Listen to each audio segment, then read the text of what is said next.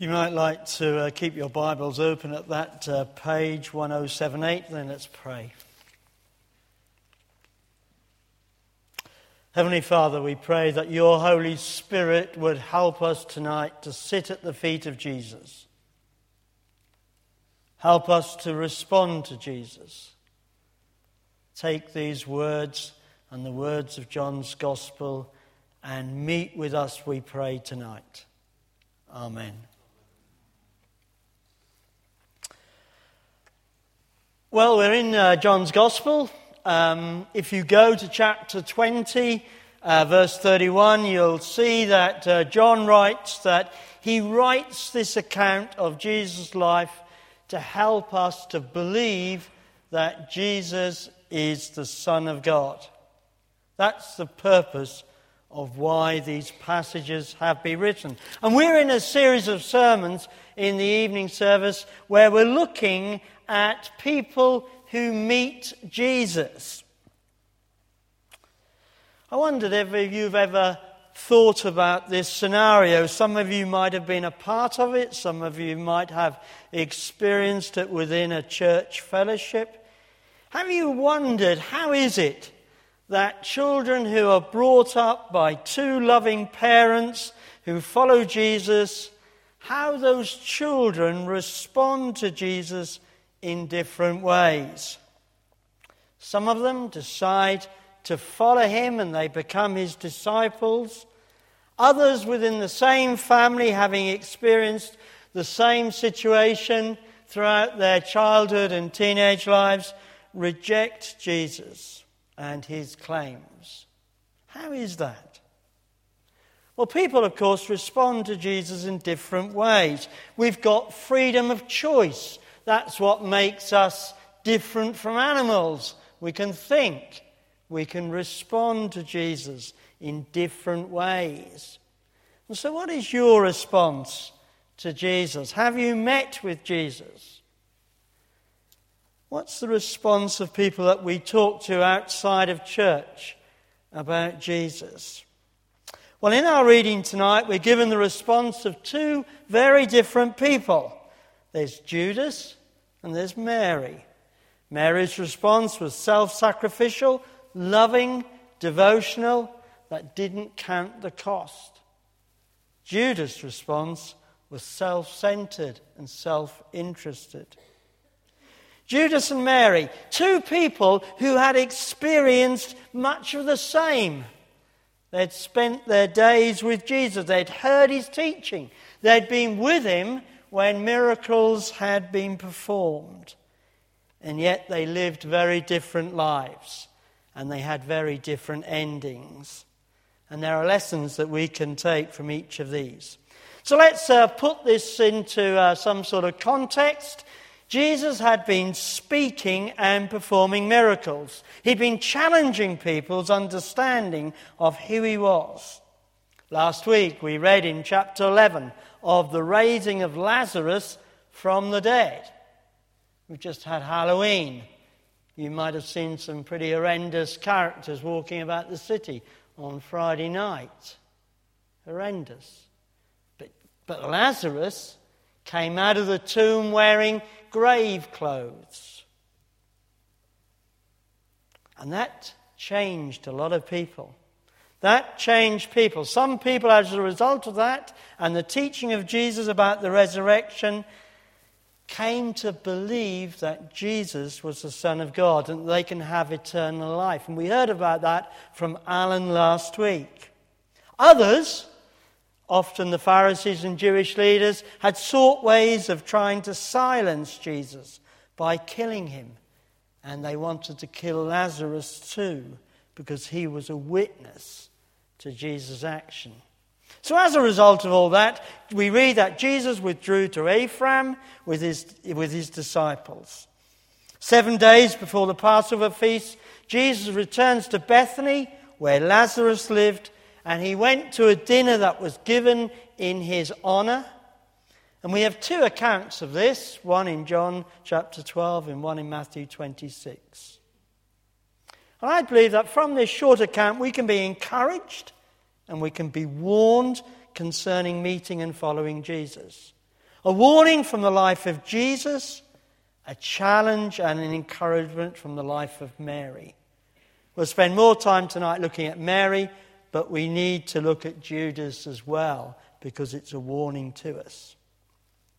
Now, you might be surprised to know that there are actually very few references concerning Judas in the New Testament. He is included in the original list of 12 apostles called by Jesus to go out and preach that good news. He appears toward the end of the list of disciples. Jesus called him, so he must have had some potential as a disciple. Jesus loved him and included him within his group of followers. We expect that he must have had some skill in managing numbers and money, because it appears that he was given the task of managing the finances of that group of disciples. We read of that in John chapter 13, verse 29.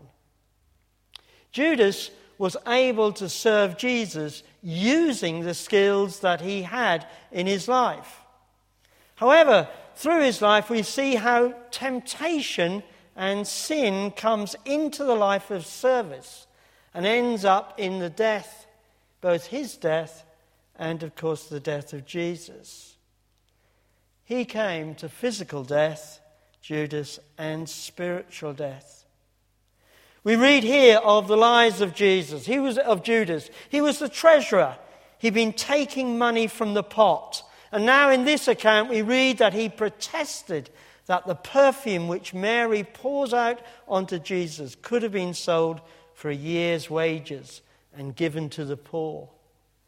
But the reality of it was, he wasn't really concerned about the poor at all. He was concerned about the fact that he could have gained some money from this action.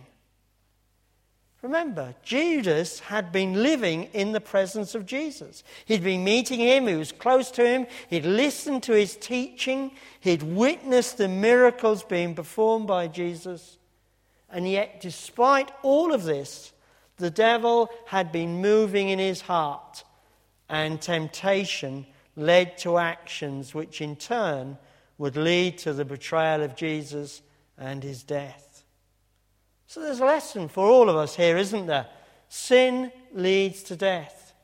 It's a hard lesson for us who all seek to follow Jesus. Sin is present. Sin lurks at the door of our lives, and we're all open to temptation. All of us who listen to the words of Jesus, study the scriptures, involved in service, are subjected to temptations of the flesh. So rather than condemn Judas, we can take his example as a warning.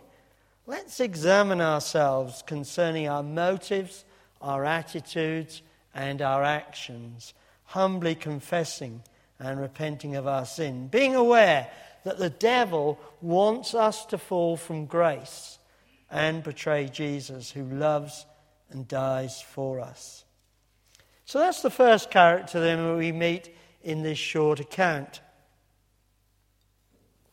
What about the second one? What about the example of Mary? Well, who is this Mary? Because we read of Marys quite a few times in the Gospel passages. Well, this is Mary Magdalene, out of whom 7 demons were cast. And we read of that in Luke chapter 8, verse 2. She happens to be the sister of Lazarus. We know that Christ had affection for her. She anoints Christ. She's with Jesus at the time of his crucifixion. And she's with the disciples when Jesus appears after the resurrection. So we know a lot more about Mary than we do about Jesus. But I think the important point to note is that she had been delivered from demon possession. She had recognized who Jesus was, and she worshipped him. And we read here that Mary gives a costly item to Jesus, and she worships him. She shows reverence and honor. She shows belief in him. And in return, Jesus promises that she will be remembered for all time. She will receive the praise not only of Jesus, but of other people. And so we see here, I think, in our passage tonight, that Mary is a model of service of Jesus for every generation. And there are 6 aspects of this service that I'd like to share with you tonight. If I could have the first slide, please.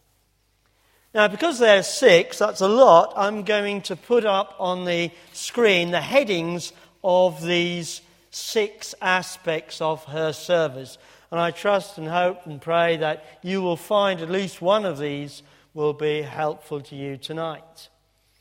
It's a good example for us who want to follow Jesus. The first aspect of her service is that it's a fruit of a humble spirit. This action of Mary's is the fruit of a humble spirit. In the process of anointing Jesus, she is subservient to him.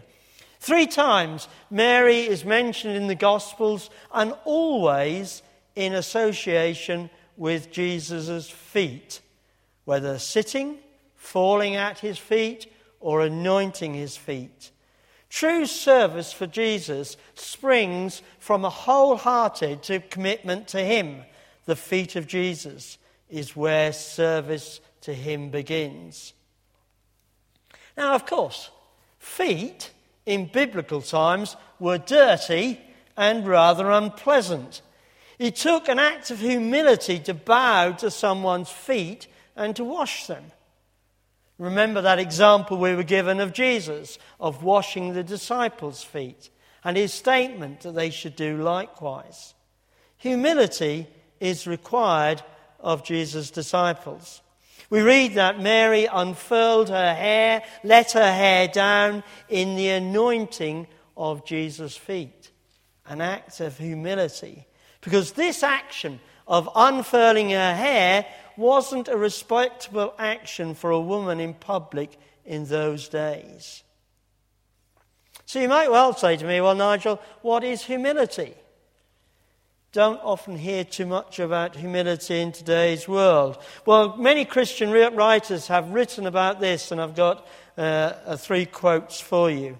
Charles Spurgeon says this about humility. Humility is to make the correct estimate of oneself. C.S. Lewis, of whom we heard this morning, says this: true humility is not thinking less of yourself. It's not denigrating yourself. It's thinking of yourself less. I'll say it again. True humility is not thinking less of yourself. It's thinking of yourself less.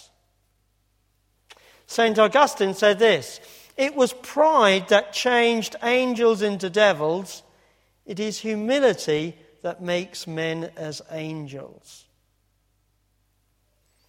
Now, the challenge for me, and probably for all of us, is am I prepared to be humble, to be fully committed to Jesus? Do I have the fruit of that humble spirit? Do I fall at the feet of Jesus in worship? That means giving up myself, importance, my pride, my self-sufficiency that says I can run my own life and my own salvation. Am I prepared to take the teaching of Jesus at face value and obey it?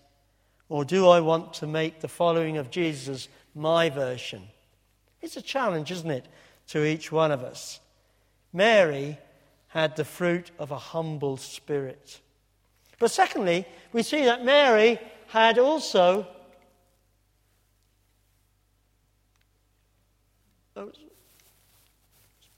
Thank you. Mary shows a perceptive heart. Mary had sat at the feet of Jesus and she'd listened to his words.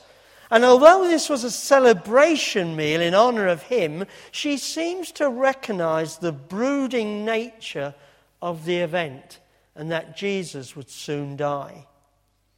And as we make it a priority to spend times at the feet of Jesus listening to his word, and it needs to be the whole word of the Bible to interpret his words, we begin to attune to Jesus' mind, and we begin to understand how and where we can serve him.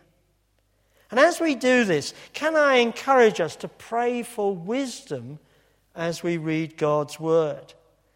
Paul prays for the followers of Jesus in Ephesus that they may be given wisdom. Solomon asked God for wisdom, and we need wisdom. And so can I encourage us as we listen to Jesus' word through Bible, as well as listening to his Spirit, can we ask to open our heart for wisdom? Can we pray for a perceptive heart to understand the spiritual situations that we find ourselves in? Mary shows a perceptive heart. But thirdly, she also shows a timely action, a timely act. We seem to have lost the technology.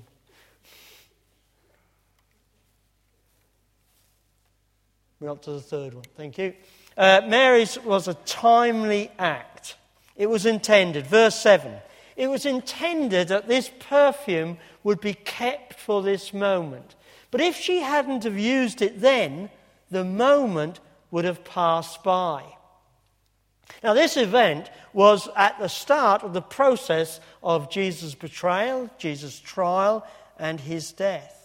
And Mary didn't know if this was the only time that would be available for this action of love. She was prompted to act now. And for us, we don't know what the future holds. So let us do good when we can, Galatians 6, verse 10. Or in Jesus' words, we must work the works of him who sent me while it is day. Night comes when no one can work. There's a time, isn't there, for action. Now is the time to serve Jesus. Now is the time to tell that friend of Jesus, to share that gift that he has given us. And I believe this is one of the key points of this passage in front of us. Now is the time, because we don't know for how much longer we have on earth.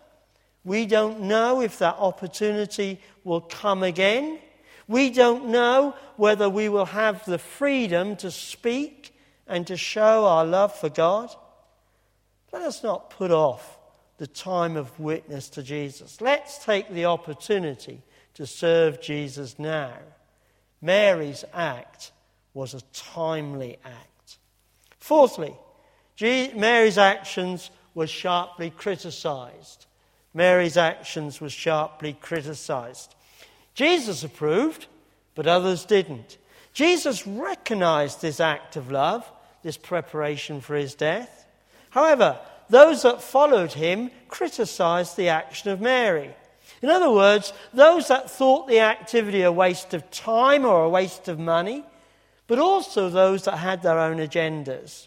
We read of this in both of the accounts found in Matthew 26 and John 12. The disciples were shocked at the cost of the perfume and what the value of it could have been used for helping the poor.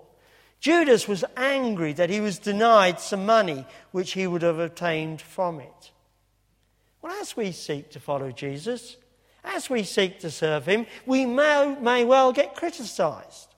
Certainly by those in the world who don't follow Jesus, but also by those who do follow him, who are possibly rebuked by our spirit of sacrifice, or those whose own agenda.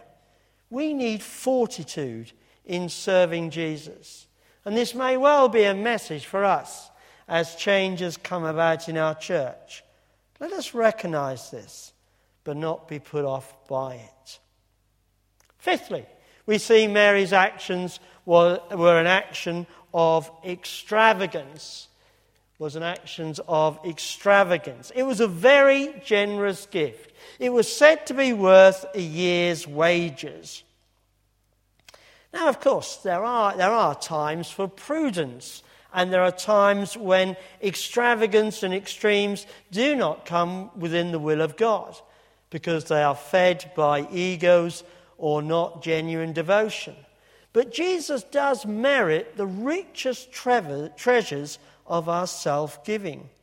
We can become so balanced, so circumspect, that we lose contact with the extravagance of a heart like Mary's. There is a time to keep, but also a time to throw away for the glory and honour of him who is worthy of all our love and devotion. So, as we are asked to give up our time and money to God's work, perhaps here at Trinity, it's helpful if we see it as if we are giving to Jesus in response to all that he has done for us. And lastly, we see that from this account that Mary's service was fruitful. Mary's service was fruitful. We read that the house in which they were at was filled with fragrance of the perfume. Now, to put it into context, this was at a time when smells were strong. Animals often lived very close to humans. There was little drainage or sewage or personal hygiene. The country was a hot one. The house, though, this house, was filled with the fragrance that was pleasing. And we can see this as a picture. In a world of strife and sin and discord, a world of anger and violence, the service of disciples of Jesus can be a pleasant fragrance. Jesus stated that wherever the gospel is preached, Mary's actions will be told. This simple act of devotion will become a light to multitudes in every corner of the earth.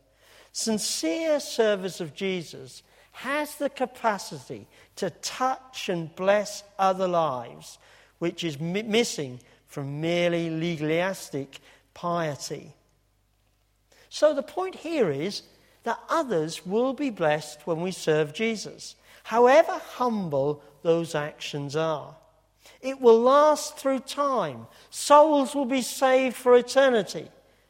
I think of those examples, I'm sure many of you can as well, of those Sunday school teachers who for years introduced children to Jesus by their teaching and their prayers. Many of those Sunday school teachers don't know the effect upon the lives of those children. How many of those children will be in eternity because they were introduced to Jesus? And so we can be encouraged by this. We can be encouraged by the words of Jesus, found in Mark 9, verse 41. Anyone who gives you a cup of water in my name, because you belong to Christ, will certainly not lose his reward. And if we need further encouragement to serve Christ as we serve others, look at 1 Corinthians chapter 15, verse 58, where Paul says this, let nothing move you as you busy yourselves in the Lord's work. Be sure that nothing you do for him is ever lost or wasted. So there we have it. The actions of Mary and the actions of Judas. Two very different people. Two people, though, who had the same opportunities. Saw the same master. Listened to the same master. So how do we react to these two people? How do we react to this service of Mary? How can we keep up this level of intensity of worship, emotion and feeling if we are followers of Jesus? Well, surely the answer is this: to spend time at the feet of Jesus through reading his word, listening to his spirit, returning at regular intervals to the picture of the death of Jesus upon the cross, the resurrection of Jesus, and the command to go and create new disciples. So let's all tonight be encouraged. Let's be encouraged to spend time with Jesus and then go out and serve him as we sit and listen to his words that come through John's Gospels as well as the other Gospels that we have in front of us. Amen.